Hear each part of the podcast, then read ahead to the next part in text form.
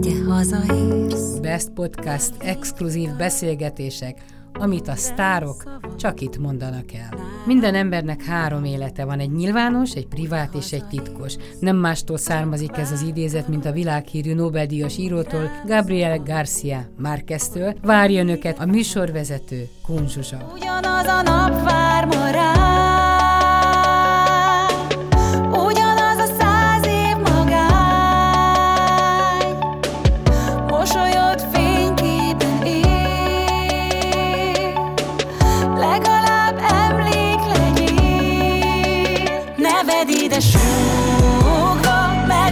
Polyák Lilla a heti podcast vendége, a mikrofonnál Kunzsuzsa, és az utolsó, vagy az utóbbi hetekben nagyon-nagyon hasított a Maradj című dalod és a kliped. Igaz az, hogy az édesapád emlékére írtad, vagy írták ezt a dalt neked? Talán nem pontosan az emlékére, de mindenképpen abból az emlékből táplálkozik a dal, igen, abból az elveszteségből, amit, amit én gyerekként átéltem, és amit egyszer mindenképpen meg akartam énekelni. Kidolgozni ezt az emléket azt hiszem, hogy nem lehet, és nem is kell. Biztos, hogy végig fogja kísérni az életemet. 11 évesen elveszteni az egyik szülőjét az embernek, az, az azt hiszem, hogy őt mindenképpen meghatározza, és nekem is a részemé vált az a veszteség.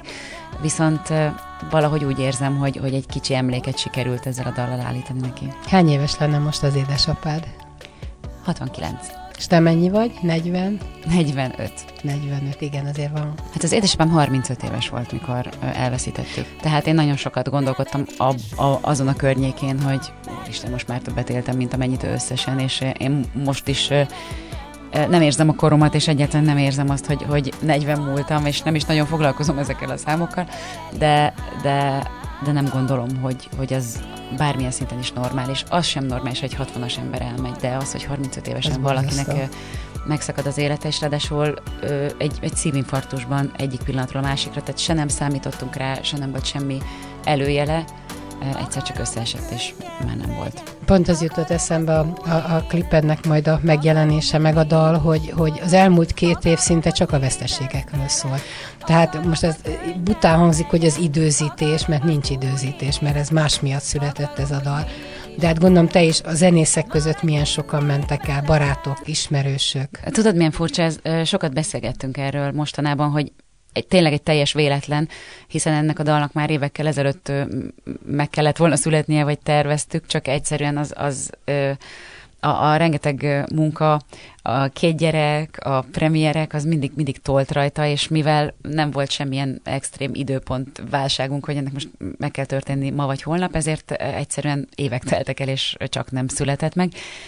És simán csak lett időm rá, hogy, hogy befejezzük, megtörténjen, és amikor kész lett, akkor, akkor döbbentünk rá, hogy milyen szörnyű aktualitása van valahogy, és talán nagyon sok mindenkinek akár egy kapaszkodót, akár egy, egy másik emléket nyújthat, és nem szerettem volna, hogy így legyen, és borzasztó, hogy így van, de, de tényleg most túl sok mindenkinek jelenthet ez a dal valamit, sajnos. Ha énekelsz, vagy ha zenét hallgatsz, az lehet terápia neked?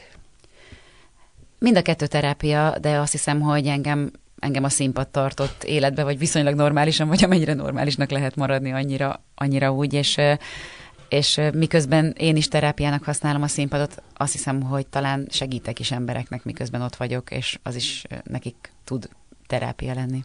Az elvonási tüneteid hogy jelentkeztek most, hogy nem voltál színpadon egy ideig? Mert annyira, annyira színpadra termett művész és színész vagy, és énekes. Igazából próbálom azért nagyon pozitívra hangolni az életemet, és mindenben megtalálni a jót, és ebben a, ebben a leállásban, ezen a dalon kívül főként, főként azt találtam meg, hogy teljesen rá tudtam fordulni a gyerekekre, a családomra, és nagyon sok olyan, olyan elmaradást, vagy olyan, olyan lelkismeret furdalást ö, kicsit ki tudtam takarítani, ami ugye folyamatosan görget az ember, hogyha anya, és van otthon két gyermek, és ráadásul én, egy anyatigris vagyok, tehát én szeretnék mindig segíteni, mindig ott lenni a, a gyerekeim életében, és folyamatos ö, lelkismeret furdalással küzdök normálisan, amikor ezt nem tudom megtenni, mert éppen premier előadás egyik helyről a másikra rohanok, és ez a, ez a bő év, másfél év, ez, ez mindenképpen jó volt arra, hogy ö, 0-24-ben ott tudtam lenni nekik. Azért az online iskola is, aki csinálta, az tudja, hogy, hogy nem, Nem egy könnyű könnyű. munka, és, ö, és, én, és én mindig ott tudtam lenni, segíteni. Teljesen rendbe raktam az étkezésünket, nagyon régóta Az mit jelent? Hát próbálunk egészségesen étkezni, és mindig is próbáltunk, de azért a rohanásban az sem mindig sikerül és most ki tudtam venni teljesen a, a fehér lisztet, a cukrot, amit már nagyon régen szerettem volna a táplálkozásunkból, és alternatív lisztekből kezdtem el kenyereket sütögetni, és ez most már annyira bejáratodott, hogy több mint egy éve nem vettünk semmilyen péksüteményt például, megsütöm úgy négyesével a kenyeret, lefagyasztom, és akkor az ott van a mélyhűtőben, majd kérdezd meg egy pár hónap múlva, hogy ez még mindig így van-e.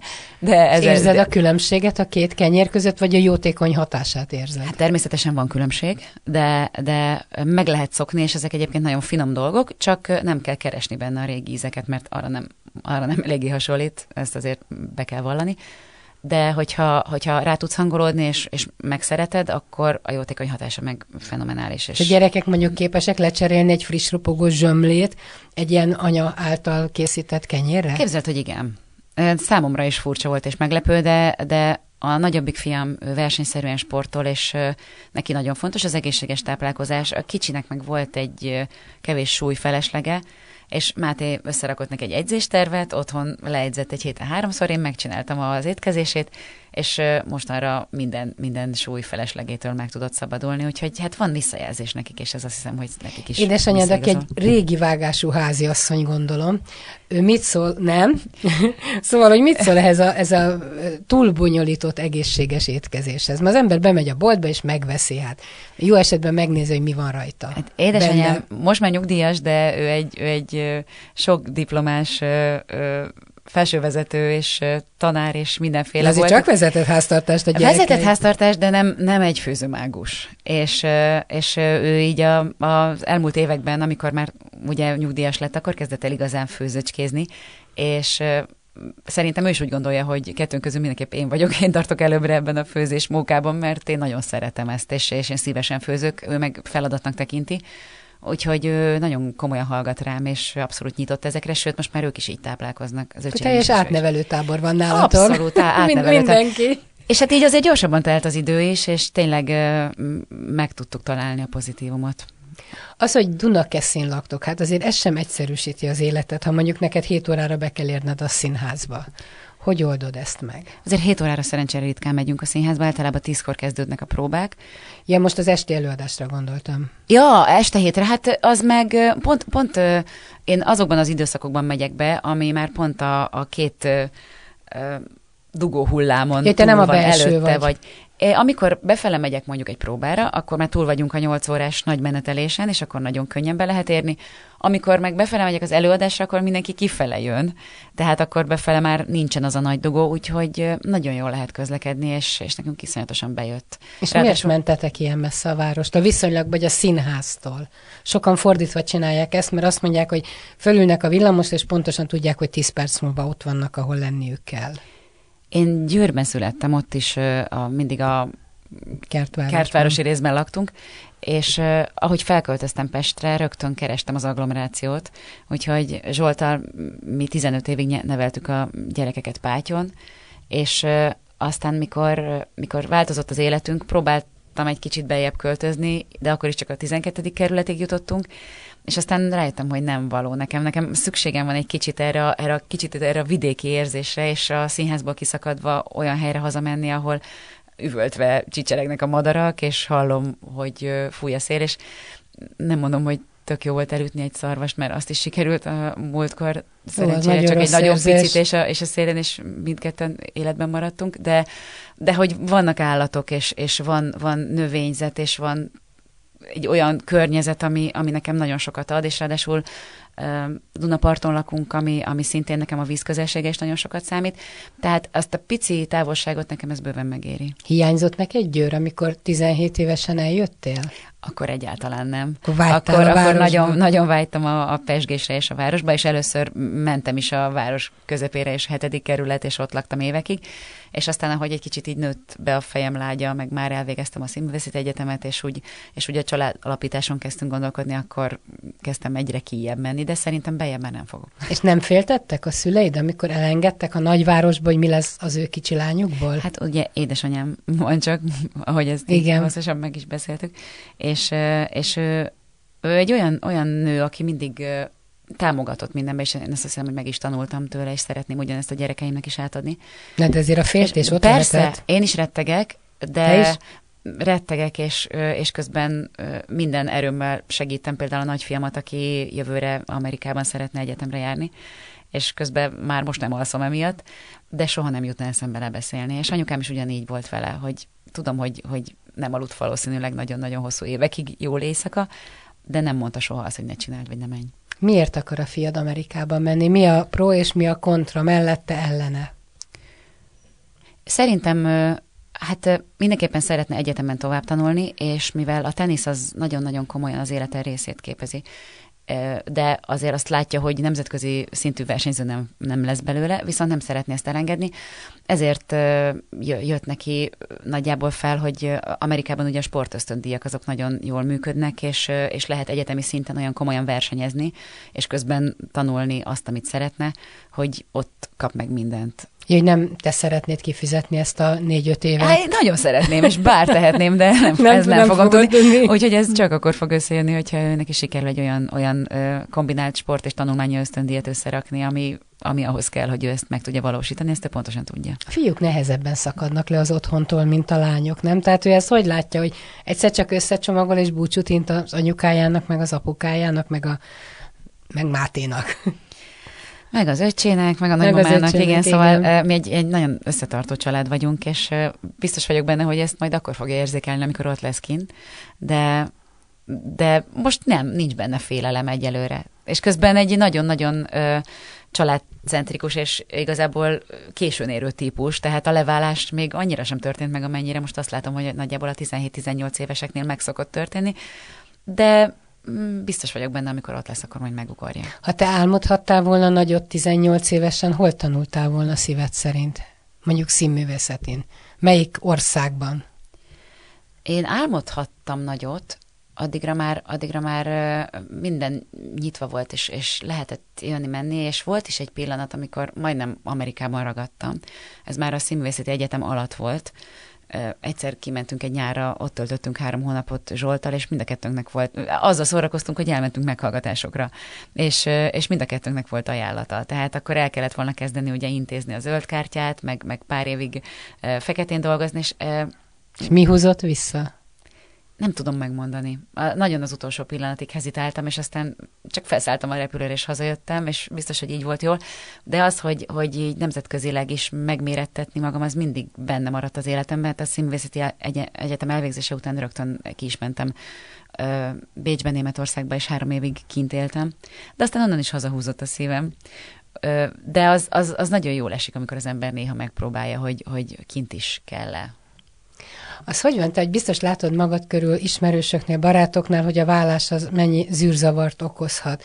Neked a volt férjeddel egy színpadon kell állni, és jól együtt dolgozni. Tehát ott nem csöröghet a tányér. Ezt simán meg tudtátok oldani? Simán semmiképpen uh, rettentő sok fájdalommal és, és, uh, és uh, belső harccal jár természetesen egy ilyen vállás és döntés, és és ezen túl kellett lenni, de én az első pillanattól azon dolgoztam, amikor kimondtuk, hogy akkor ezt most be kell fejezni, és tovább kell lépni, hogy ne, ne, a, ne a fájdalmaim, meg a, meg a az motiváljon, hogy én bármennyire is őt bántani akarjam. Nem, nem is hiszek ebben, nem hiszek a bosszúállásban sem. Abban végképp nem, hogy a gyerekeken keresztül álljunk bosszút. Tehát, tehát soha nem tiltottad? Nem, sőt. Hát nem voltak az, ilyen turpiságok, hogy jöttél, és ó, most pont beteg lett? Egyáltalán nem. Az nekem nagyon fontos volt, hogy a gyerekek rendben legyenek, és én azon keresztül látom az ő rendben levésüket, hogyha a szüleik egymással is rendben vannak, és azt hiszem, hogy mostanra, hát eltelt már hat év, és mostanra olyan szépen sikerült ezt rendezni, hogy azt hiszem, hogy tényleg példaértékű, és, és fura módon egy siker sztori a miénk. Jól vagyunk, jobban vagyunk. Máté és Zsolt összeengedhető? Mindenki összeengedhető mindenkivel. Hát nem mondom, hogy minden hétvégén együtt ö, bulizgatunk, ö, de mással sem, mert erre egyébként sincs idő, tehát mindenkinek megvan az új családja, az új élete, de természetesen most például a Nine-ban, amit most mutatunk be hétvégén, Zsoltal játszom egy színpadon. Innen jutott ö, eszembe, igen. És ráadásul, ráadásul egy olyan, olyan ö, olyan szerepet játszom, ami nagyon-nagyon sokban hasonlít arra, hogy mi éltünk, és nagyon sokat megmutatunk a mi régi életünkből. Milyen volt a ti régi életetek? motiváló, és, és nagyon sok, sokszor segítettük egymást, és, és azt hiszem, hogy az, hogy oda jutottunk mindketten, ahol ma vagyunk, az nagyon sokban nagyon sokban azért volt, mert mi ott voltunk egymásnak. De gondolom nem törölnéd ki az életedből, tehát együtt lettetek színészek, felnőttek. Semmi, egy pillanatát se, egy pillanatát se, de hogyha egy pillanatra is felvillant volna ennek a gondolat, akkor csak elég oldalra néznem, és ott van az a két gyerek, akinek meg meg kellett születni, és meg kellett történni, és ez sehogy máshogy nem Na jó, akkor volna. azokat a mondatokat sose hallottad, mikor ilyen elvált szülő ránéz a fiára, a lánya, olyan vagy, mint az apád, úgy hasonlítasz rá. Tehát van, akiben pont nem hallottál még ilyet? Én ezt még mondtam is, de hát a, a nagyobbik fiam az olyan, mint hogyha Zsolt oda köpte volna. Tehát egy tényleg teljesen olyan, mint az apja, de, de, jó de nem volt ennek, ennek a, még a legnehezebb pillanatokban se volt pejoratív felhangja. Akkor szerencsésen alakítottátok ezt. Mi van a kisebbikkel? Mert akkor nagyobbik Amerikába startol, kicsi nem megy majd utána?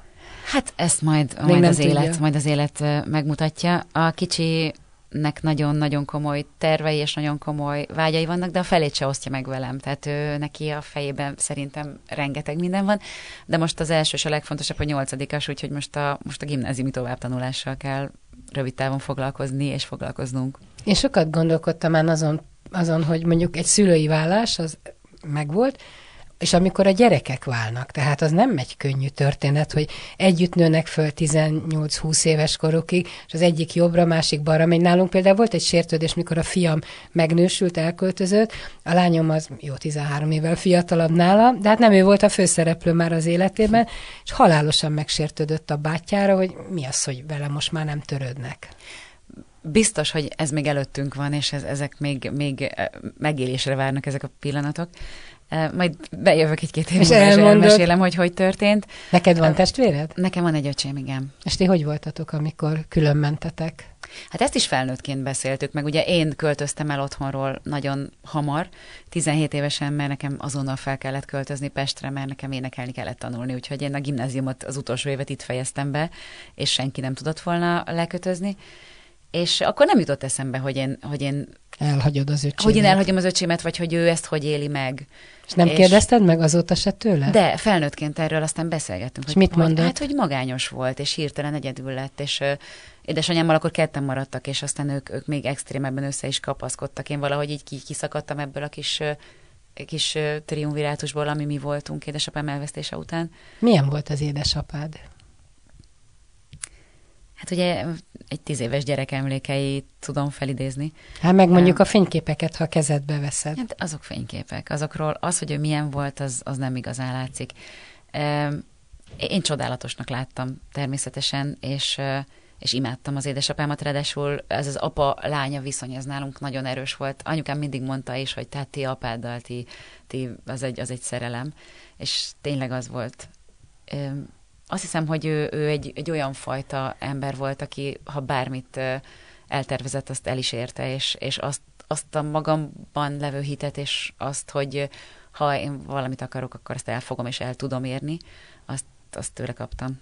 Írtál Dragomán Györgyről a Facebook oldaladon, és a hm, házasságról. Van egy, egy novellája, vagy megosztottad. Aha, igen, igen, igen. Igen, igen.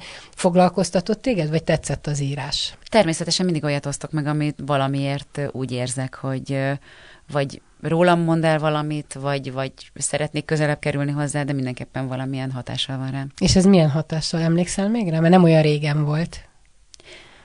I- igen. Igazából azt éreztem, hogy ez elég sokat elmond a házasságról, és, és hogy talán hasonlóan fogalmaznék, hogyha megpróbálnám leírni. Jó, hát ő nagyon keményen is fogalmazott, sőt, igen, igen keményen fogalmazott róla. Tehát ez mondjuk egy utókornak, vagy egy felnövekvő generációnak igen jó tanulság, mert azt gondolják, hogy ez maga a paradicsom, hogy az ember belecsöppen a házasságba. Gondolod, hogy ezt bárki gondolja?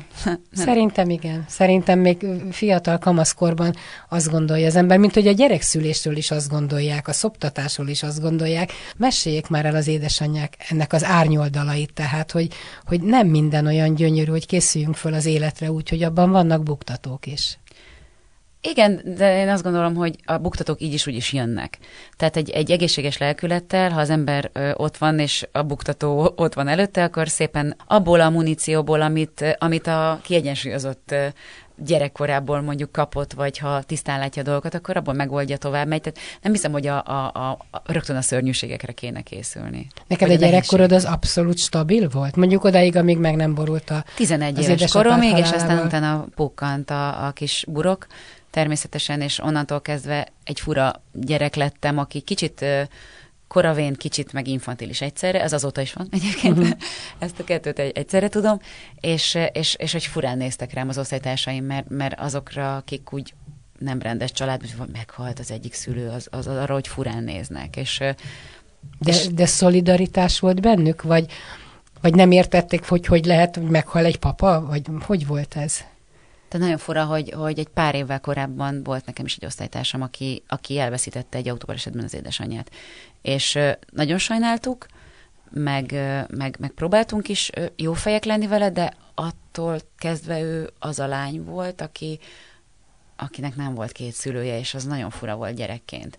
És akkor abban a pillanatban, ahogy én is belekerültem ebbe a, a státuszba, értettem meg, hogy milyen rossz ott lenni, és milyen rossz, olyan, mintha két fejed lenne. Hogy Egyébként milyen nagyon érdekes, amit mondasz, mikor nekem meghalt az édesapám, akkor volt egy szerelmem, aki nem jött haza 48 óráig. Együtt laktunk. És kerestem, hogy hol van, nem volt még mobiltelefon, és azt mondta, hogy nem tudott mit kezdeni ezzel a helyzettel, meg ezzel az érzéssel, hogy most mit mondjon nekem nem lehet azt mondani, hogy őszinte részvétem, mert ennél többről van szó. Kevesen tudnak mit kezdeni ezzel is gyerekként, meg aztán meg ezt aztán senki nem tanítja meg szerintem a gyerekeknek, hogy mit kezdje egy másik gyerekkel, aki hirtelen elveszíti valamelyik szülőjét. Teljes szülői egyetértésben döntöttél, úgyhogy te színésznő leszel? Mondjuk apukád már tudta, hogy, hogy mire készülsz? Hat éves koromtól uh, már, már az óvodából engem delegáltak verset mondani az általános iskolába, és én emlékszem, hogy, hogy apukám milyen büszke volt, és mikor elvitt, ő, ő zenész akart lenni. És aztán közgazdász lett, egy nagyon-nagyon tehetséges közgazdász, de világéletében zenélni akart, nem engedték a szülei. És amikor hat évesen elvitt engem a zeneiskolába felvételizni, és azt mondták neki, hogy a gyerek különleges tehetség, akkor sírt, és, és úgy mentünk haza, hogy nem tudtam, hogy most valamit elrontottam, vagy, vagy mit csináltam, és kérdeztem anyut, hogy miért sír apa? És mondta, hogy hát egyszerűen csak büszke rád. Büszke rád. És szerintem ő ezt látja fentről, és, és nagyon-nagyon örül, hogy így lett. Tehát és édesanyád mit mondott van. hozzá, hogy mit választasz? Jézusom kislányom, hát kéne valami rendes szakma is, nem? és mondtam, hogy ez rendes szakma anya. Szeretné rendes szakmát? Van nekem rendes szakmát. Mi a te rendes szakmát? Hát ez. Ja, hogy ez? Na de ezen kívül még egy rendes szakmát. Ez egy, ez egy ingoványos talaj azért Ez nagyon. egy ingoványos talaj, de egyébként most azért a Covid alatt láttuk, hogy bármi más is ingoványos talaj, és, és az, hogy az ember esetleg több, több lábbal áll a földön, azon, azon gondolkodom, igen. Nagyon nehéz volt, és nagyon sok a pálya elhagyó a, a Covid kapcsán.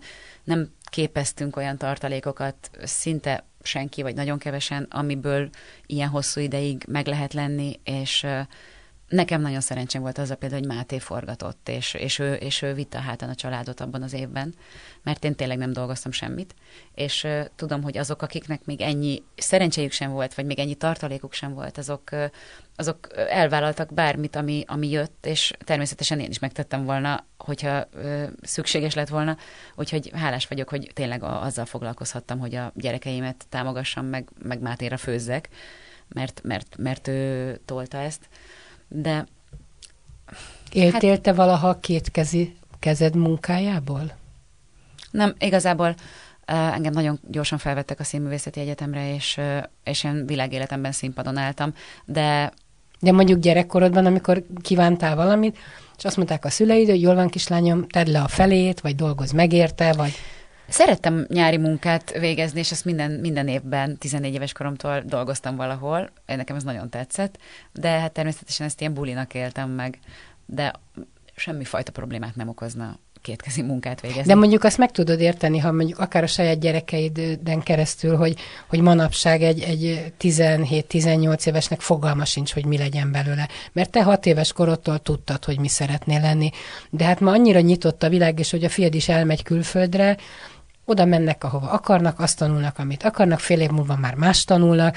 Tehát nekem ez egy nagy-nagy bizonytalanság is. Tehát nem érzem azt az erős, erős talajt a lábuk alatt, hiába van egy erős családi háttér, pont amiatt, hogy holnap után más csinálok, ha akarok. Igen, ez közben izgalmas is szerintem, mert, mert az, hogy ennyivel nyitottabb a világ és lehet váltani, az, az embert is ébren tartja, és, és az érzékeit is, is kint tartja, és nekem ez tetszik, hogy lehet, lehet változtatni, lehet, lehet más irányba indulni. Nem kell rossz döntéseket végig görgetni egy életen át. És a, egyébként meg a gyerekeimben azt látom, hogy ők nagyon motiváltak, csak a terveik mondjuk nem 50 évre szólnak, vagy 20-ra, hanem esetleg csak egy-kettőre, de azt, hogy a következőben mit szeretnének, például ezzel a továbbtanulással, Zsombor nagyon-nagyon határozottan és nagyon keményen küzd azért, hogy ez összejöjjön. Iszonyatosan sok, sok munkát fektet a tanulmányaiba is, SAT-t ír, ami az amerikai érettségi, amit ugye meg kell TOEFL ér, ami amerikai nyelvvizsgát, tehát ő, ő rengeteget tanul külön és pluszba ezért. És a, és a kicsi is Bulcsú is pontosan tudja, hogy most milyen helyekre szeretne tovább tanulni, és azért ő neki mit kell megtenni, és aztán majd a következő lépésnél majd a következőt fogják célul kitűzni maguk elé. És Neked a szakmád mennyire biztos? Mert rengeteget dolgozol, azt látom. Tehát ebből már csak elvenni lehet, hozzáadni nem nagyon, mert erővel nem lehet bírni. Csak most, és most annyira fel vagyok te- töltődve a, a semmit tevéstől egyébként, hogy most ilyen nagyon nagy elánnal vetettem bele magam megint a munkába, és nagyon jó, hogy most, most ennyi, ennyi feladat van, jött, és remélem, hogy ez most így is tud maradni. De, de ne, nem tervezek én se nagyon hosszú időre előre, mert iszonyat nagy szerencsém volt a pályámmal végig, azt éreztem, hogy tényleg így, így, így vigyázva van rám, édesapám vigyáz fentről, és, és rajtam tartja a figyelő szemeit, és mindig, mindig a, jöttek a megfelelő feladatok. Nem, nem nagyon vágytam szerepekre, mindig kaptam olyanokat, amire ami jobb volt, mint amire vágytam volna. Tehát uh, szeretem a meglepetéseket, szeretem az ajándékokat, és ezeket nagyon sokszor így élem meg. Ami, ami nekem terve van, hosszú távú terve, hogy a család legyen rendben de hát rendben, hogy a gyerekek Persze, de hogy, de hogy ez mindig, mindig, mindig ez az elsődleges. Tehát, hogyha mit tervezel két év múlva, öt év múlva, tíz év múlva, őket, hogy, hogy, hogy mi, meg ők, mi legyünk rendben. Ott, ha ott minden balanszban van és rendben van, akkor bármi, ami a szakmámon megtalál, az, az ajándék. Te gyerekkorodban is ilyen, ilyen gyerekpárti voltál? Nem. Tehát, nem? Nem, nem, nem. Ez, ez egyértelműen a, a saját, saját, saját gyerekek születésében. Tehát nem voltál az, aki forog az utcán, hogy fú, de cuki, meg Egyáltalán ilyet szeretnék, nem. nem? Sőt, nem is voltam benne biztos, hogy én szeretem a gyerekeket. Azóta már biztos vagyok benne, hogy szeretem őket, de fiatalon így nem értettem, hogy mi ez a nagy gyerekimádat, és nem tudtam, hogy milyen anya leszek, és semmiképp nem gondoltam volna, hogy ennyire tényleg ennyire anyatigris. És véletlenül lettél terhes, vagy abszolút tudatosan vállaltátok az első terveztük, gyermeket? Terveztük Zsombort már határozottan, nagyon gyorsan érkeztek a gyerekek. Tehát amikor, amikor megbeszéltük Zsoltár, hogy most azért majd lassan így egy-két éven belül így jó lenne egy baba, és akkor majd most ne, ne, már ne tegyünk ellene semmit, akkor két hónap múlva terhes voltam és Bulcsút pedig még egy évvel későbbre terveztük, tehát nagyobb, nagyobb korkülönbséget szerettünk volna a kettőjük között, de ő nagyon dacosan és határozottan úgy döntött, hogy, hogy ő érkezik. De nem rémültél meg az érzéstől, hogy ha nem voltál ilyen gyerekbolondva, olyan anyaként, hogy leszel? Addigra készen voltam rá, szerintem. Természetesen, hát amikor megjelenik két csík a teszten, az mindenképpen egy ilyen rettentő izgalmas, ezt sosem fogom elfelejteni, izgalmas érzés. Főleg másodszor, mert ott tényleg meglepetésszerűen érkezett Bulcsú, és, és ott pont a Szegedi Szabadtéri pont a, a Rudolf premiért mutattuk be, és egyszer csak azt éreztem, hogy valami fura, és kéne csinálni egy tesztet. És azért ott, ott, ott emlékszem Zsolt arcára is, ahogy így, így, így nézett, hogy ne, most ne. Tehát, hogy kettő éves múlt akkor Zsombor, az pont az a korszak, amikor egy picit, már, már éppen magára talál a gyerek, egy kicsi, kicsi levegő van, egy, egy picivel kezd a, a 0-24-es ébrenlét, az éjszakai háromszori kelés egy picit kezd kikopni, már néha-néha végigalusz az ember az éjszakát, már, már nem kell szoptatni, már, már kezdődik az, hogy egy kicsit talán szobatiszta lesz, de akkor be kell szoktatni majd lassan az óvodába, és akkor hirtelen kezdtük az egészet előről. De, nem ijedtél meg nagyon? De ott megijedtem, a második nem megijedtem. És az fel nem merült, hogy nem szeretnénk most ezt a gyereket? Azt sem el? Nem, nem? Soha, soha nem merült fel. Nem, de hát szerettem volna azt a gyereket. Hát csak de később egy, egy kicsit. De az nem, nem az egy pillanatra sem volt. Ez hit kérdése, hogy nincs abortusz? Semmi ilyesmi. Nem, nem, nem, nem. Az élet akartam, tisztelete? Vagy? Akartam azt a gyereket. Uh-huh. Abban a pillanatban, hogy tudtam, hogy, hogy ő jönni akar, én tudtam, hogy őt akarom és csodálatos lett, úgyhogy nagyon Mit gondolsz az életkezdetről? Mikor kezdődik egy élet? Húha. Hú, ez egy nagyon hosszú beszélgetés, hogy mikor kezdődik. Szerintem a fogantatás előtt. Úgyhogy, úgyhogy ez, Fogantatás előtt? Igen, igen, az már azt szerintem korábban megvan, hogy ki akar lejönni hozzád, és miért. Akkor ezen te már sokat gondolkodtál, tehát ezt nem most fogalmaztad meg ebben Nem, a nem, pillanatban. nem, erről nekem elég, elég komoly gondolataim vannak, de ez szerintem tényleg egy hosszú Ez egy, ez egy másik, igen, ez egy, egy- hosszabb dolog. Úgy látom, hogy teljesen kerek most az életed. Mosolyogsz, boldog vagy. Gondolom ez a visszatérés is, hogy végre színpadon lehetsz. Tehát, biztos, hogy, biztos, hogy ez is számít, de hogyha fél éve vagy egy éve maszkban beszélgettünk volna, akkor is ugyanezt érezted volna. Tehát én, én jól vagyok. De te egy ilyen típus is vagy, tehát, hogy körülnézel, és megtalálod az életnek a fényesebbik oldalát. Azon dolgozom, azon dolgozom, hogy ilyen legyek, hogy, hogy keressem meg mindig a fényesebbik oldalát, mert mindig van. És, és ahogy ez a pohár tényleg mindig félig van, egyáltalán nem mindegy, hogy félig telinek, vagy félig üresnek látod. És én, és én De próbálom- volt, amikor félig üresnek láttad? Tehát azért kellett dolgoznod rajta? Hát hogyne, hát hogyne. Főleg mondjuk a vállásom környékén nagyon nehéz volt a talpraállás, és megbecsülök minden örömöt és boldogságot az életben. Miért olyan nehéz a talpraállás? Tehát két ember eldönti, hogy válik, mondjuk egyenlő arányban. Igen, mondjuk. A félelem, hogy hogy lesz tovább, vagy, vagy egzisztenciálisan, hogy el tudom tartani magam, meg a félig meddig a gyerekeimet, vagy lesz-e még ilyen, ilyen biztonság az életemben? Ez mind együtt, de igazából a fő probléma az volt, hogy én egyáltalán nem akartam elválni. Tehát nagyon sokáig én, én küzdöttem azért, hogy ez, ez meg tudjon maradni, és én nagyon sokáig hittem abba, hogy ez a mi szövetségünk egy életre szól, és azt feldolgozni, és azt megérkeztetni, hogy hiába küzdesz érte, ez valami, ami, ami Rajtad elmúlt. kívülálló. És, Igen. és, ez, és ez, ez már nincs.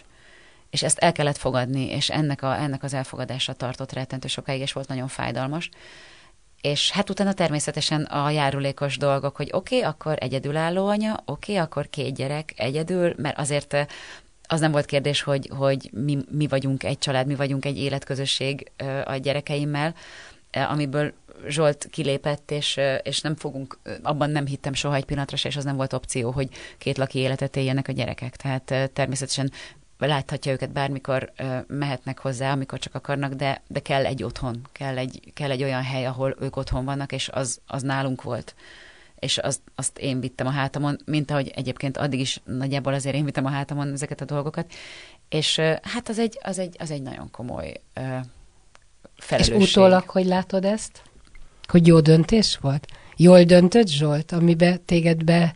Nem, nem, nem, ez egy közös döntés volt. A döntés már közös Ez volt. közös. A dolog megtörtént. A dolog elmúlt, és, és sokszor évekig tart észrevenni, hogy valami elmúlt. Sokan nem is veszik észre, sokan leélik az életüket egy, egy elmúlt és van. egy, és egy elhalt kapcsolatban. És, és a, a, a dolognak a, a megérkeztetése és a felfedezése, hogy bármit teszek én, bármennyire akarom ezt ö, táplálni és életbe tartani, ez már nincs és akkor viszont tovább kell lépni. De a, de a döntést közösen hoztuk meg, és ezáltal ez volt az egyetlen jó döntés, amit hozhattunk. A bizalmadat nem vesztetted el? A jövőre nézve? Hát láthatóan nem, hiszen élek Jó, de azóta, igen, igen, de biztos eltelt egy, egy, egy pici idő, tehát, hogy nem tudom, az ember leellenőrzi a telefonokat, megnézi a fű alatt, hogy milyen kis papírkák hol bujkálnak, vagy zsebben, tehát, hogy, hogy, hogy egy, egy vesztességet, egy, egy múlt fájdalmát tovább viszi a jelenre, meg a jövőre. Azt hiszem, hogy, hogy abban nagyon szerencsés vagyok, hogy ezt nem vetítettem át az egész férfi nemre, hanem, hanem, egyébként. hanem, hanem tudtam bízni, és tudtam, tudtam hinni. Ez, ez kellett ahhoz, hogy, hogy ma olyan életem legyen, amilyen van, és, és hogy abban boldog tudjak lenni. Ha neked mondjuk pszichológusra lenne szükséged, szégyelnéd, vagy elmondanád? Nem, nem, nem, sőt, én, én mindenfajta segítséget igénybe vettem, sőt a gyerekeknek is kerestem pszichológust. Én nagyon hiszek abba, hogy, hogy, hogy nagyon sokszor kell külső segítség, nem feltétlenül a pszichológusban. Tehát én, én végigjártam mindenfajta alternatív ö, módszereket. Mik vannak ilyen alternatív módszerek? Figyelj, én a Theta Healing-től kezdve, a Pránanadin keresztül, a, a családállításon át, egyébként pszichológusnál is voltam, mindenfajta a masszázsok, a kineziológusnál, tehát, és mindegyik adott valamit egyébként. Mindegyikből megpróbáltam kivenni azt, vagy figyelni arra, hogy, hogy nekem ez most mit, mit jelent, és volt, ami nem túl sokat volt, ami sokkal többet, és, és a végén abból összeállt egy olyan, olyan dolog, ami, amire azt éreztem, hogy na most akkor meg vagyok. Most már magad el tudsz mindent intézni, ha bármi jó és rossz van? Biztos, hogy időszakosan.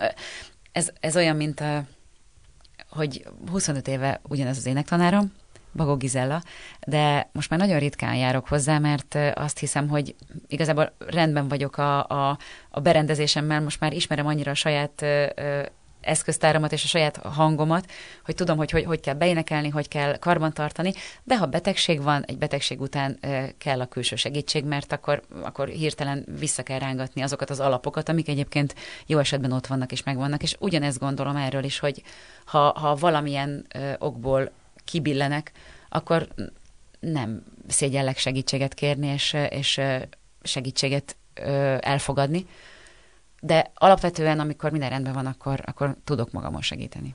Azért, ha belegondolok, te nagyon-nagyon gyorsan, nagyon sikeres lettél. Külföldön, belföldön. Én ezt nem éreztem így. Nem érezted nem, így? egyáltalán nem, sőt. Én azt, azt éreztem, hogy én szépen végigjárom a... Ha végigjártad, de, de amerre mentél, ott siker kövezte az utadat. Igen, de én nem voltam például egy tehetségkutatóban, tudod, ahol az ember így berobban, és két hét múlva mindenki tudja. Szerintem ez volt a szerencséd, az, az uh, megölt volna. Biztos, hogy, biztos, hogy ez így, így volt jól, ahogy volt, de én nekem kicsi sikereim voltak, és kicsi ismertségeim, és kicsit mentem mindig előre. Szerintem ez a jó. Igen, de... Én, de... én nem hiszek abban, hogy egy év alatt az ember csúcsra jut, és ott is marad. Hát nézd meg a pszichésen sérült kollégákat, akik, már mint a te kollégáidat, akik, akik hirtelen csúcsra jutottak, és nem tudnak mit kezdeni ezzel az élethelyzettel, és bele belebetegszenek. Persze, de lényegében az előző felvetésedre válaszolva azt gondolom, hogy én, én lankásan mentem felfelé, és ettől ettől talán nem, nem, nem egy akkor a szakadék Igen. alattam, amiben úgy nagyon bele lehetne zuhanni. Tehát én, én azért beletettem a munkát, és ebből van 25 év lassan. Uramisten, milyen sok kimondani, nem pedig még mindig fiatal lány, asszonyka vagy. Igen, kis lányka. Igen, és 25 évet mondunk, hihetetlen. Igen. Tudod-e, hogy mi lesz később veled? Mondjuk tudsz-e úgy tervezni majd a nyugdíjas éveidre? Egyáltalán nem. Nem, nem lehet. Nem, nem, is, nem is szeretnék.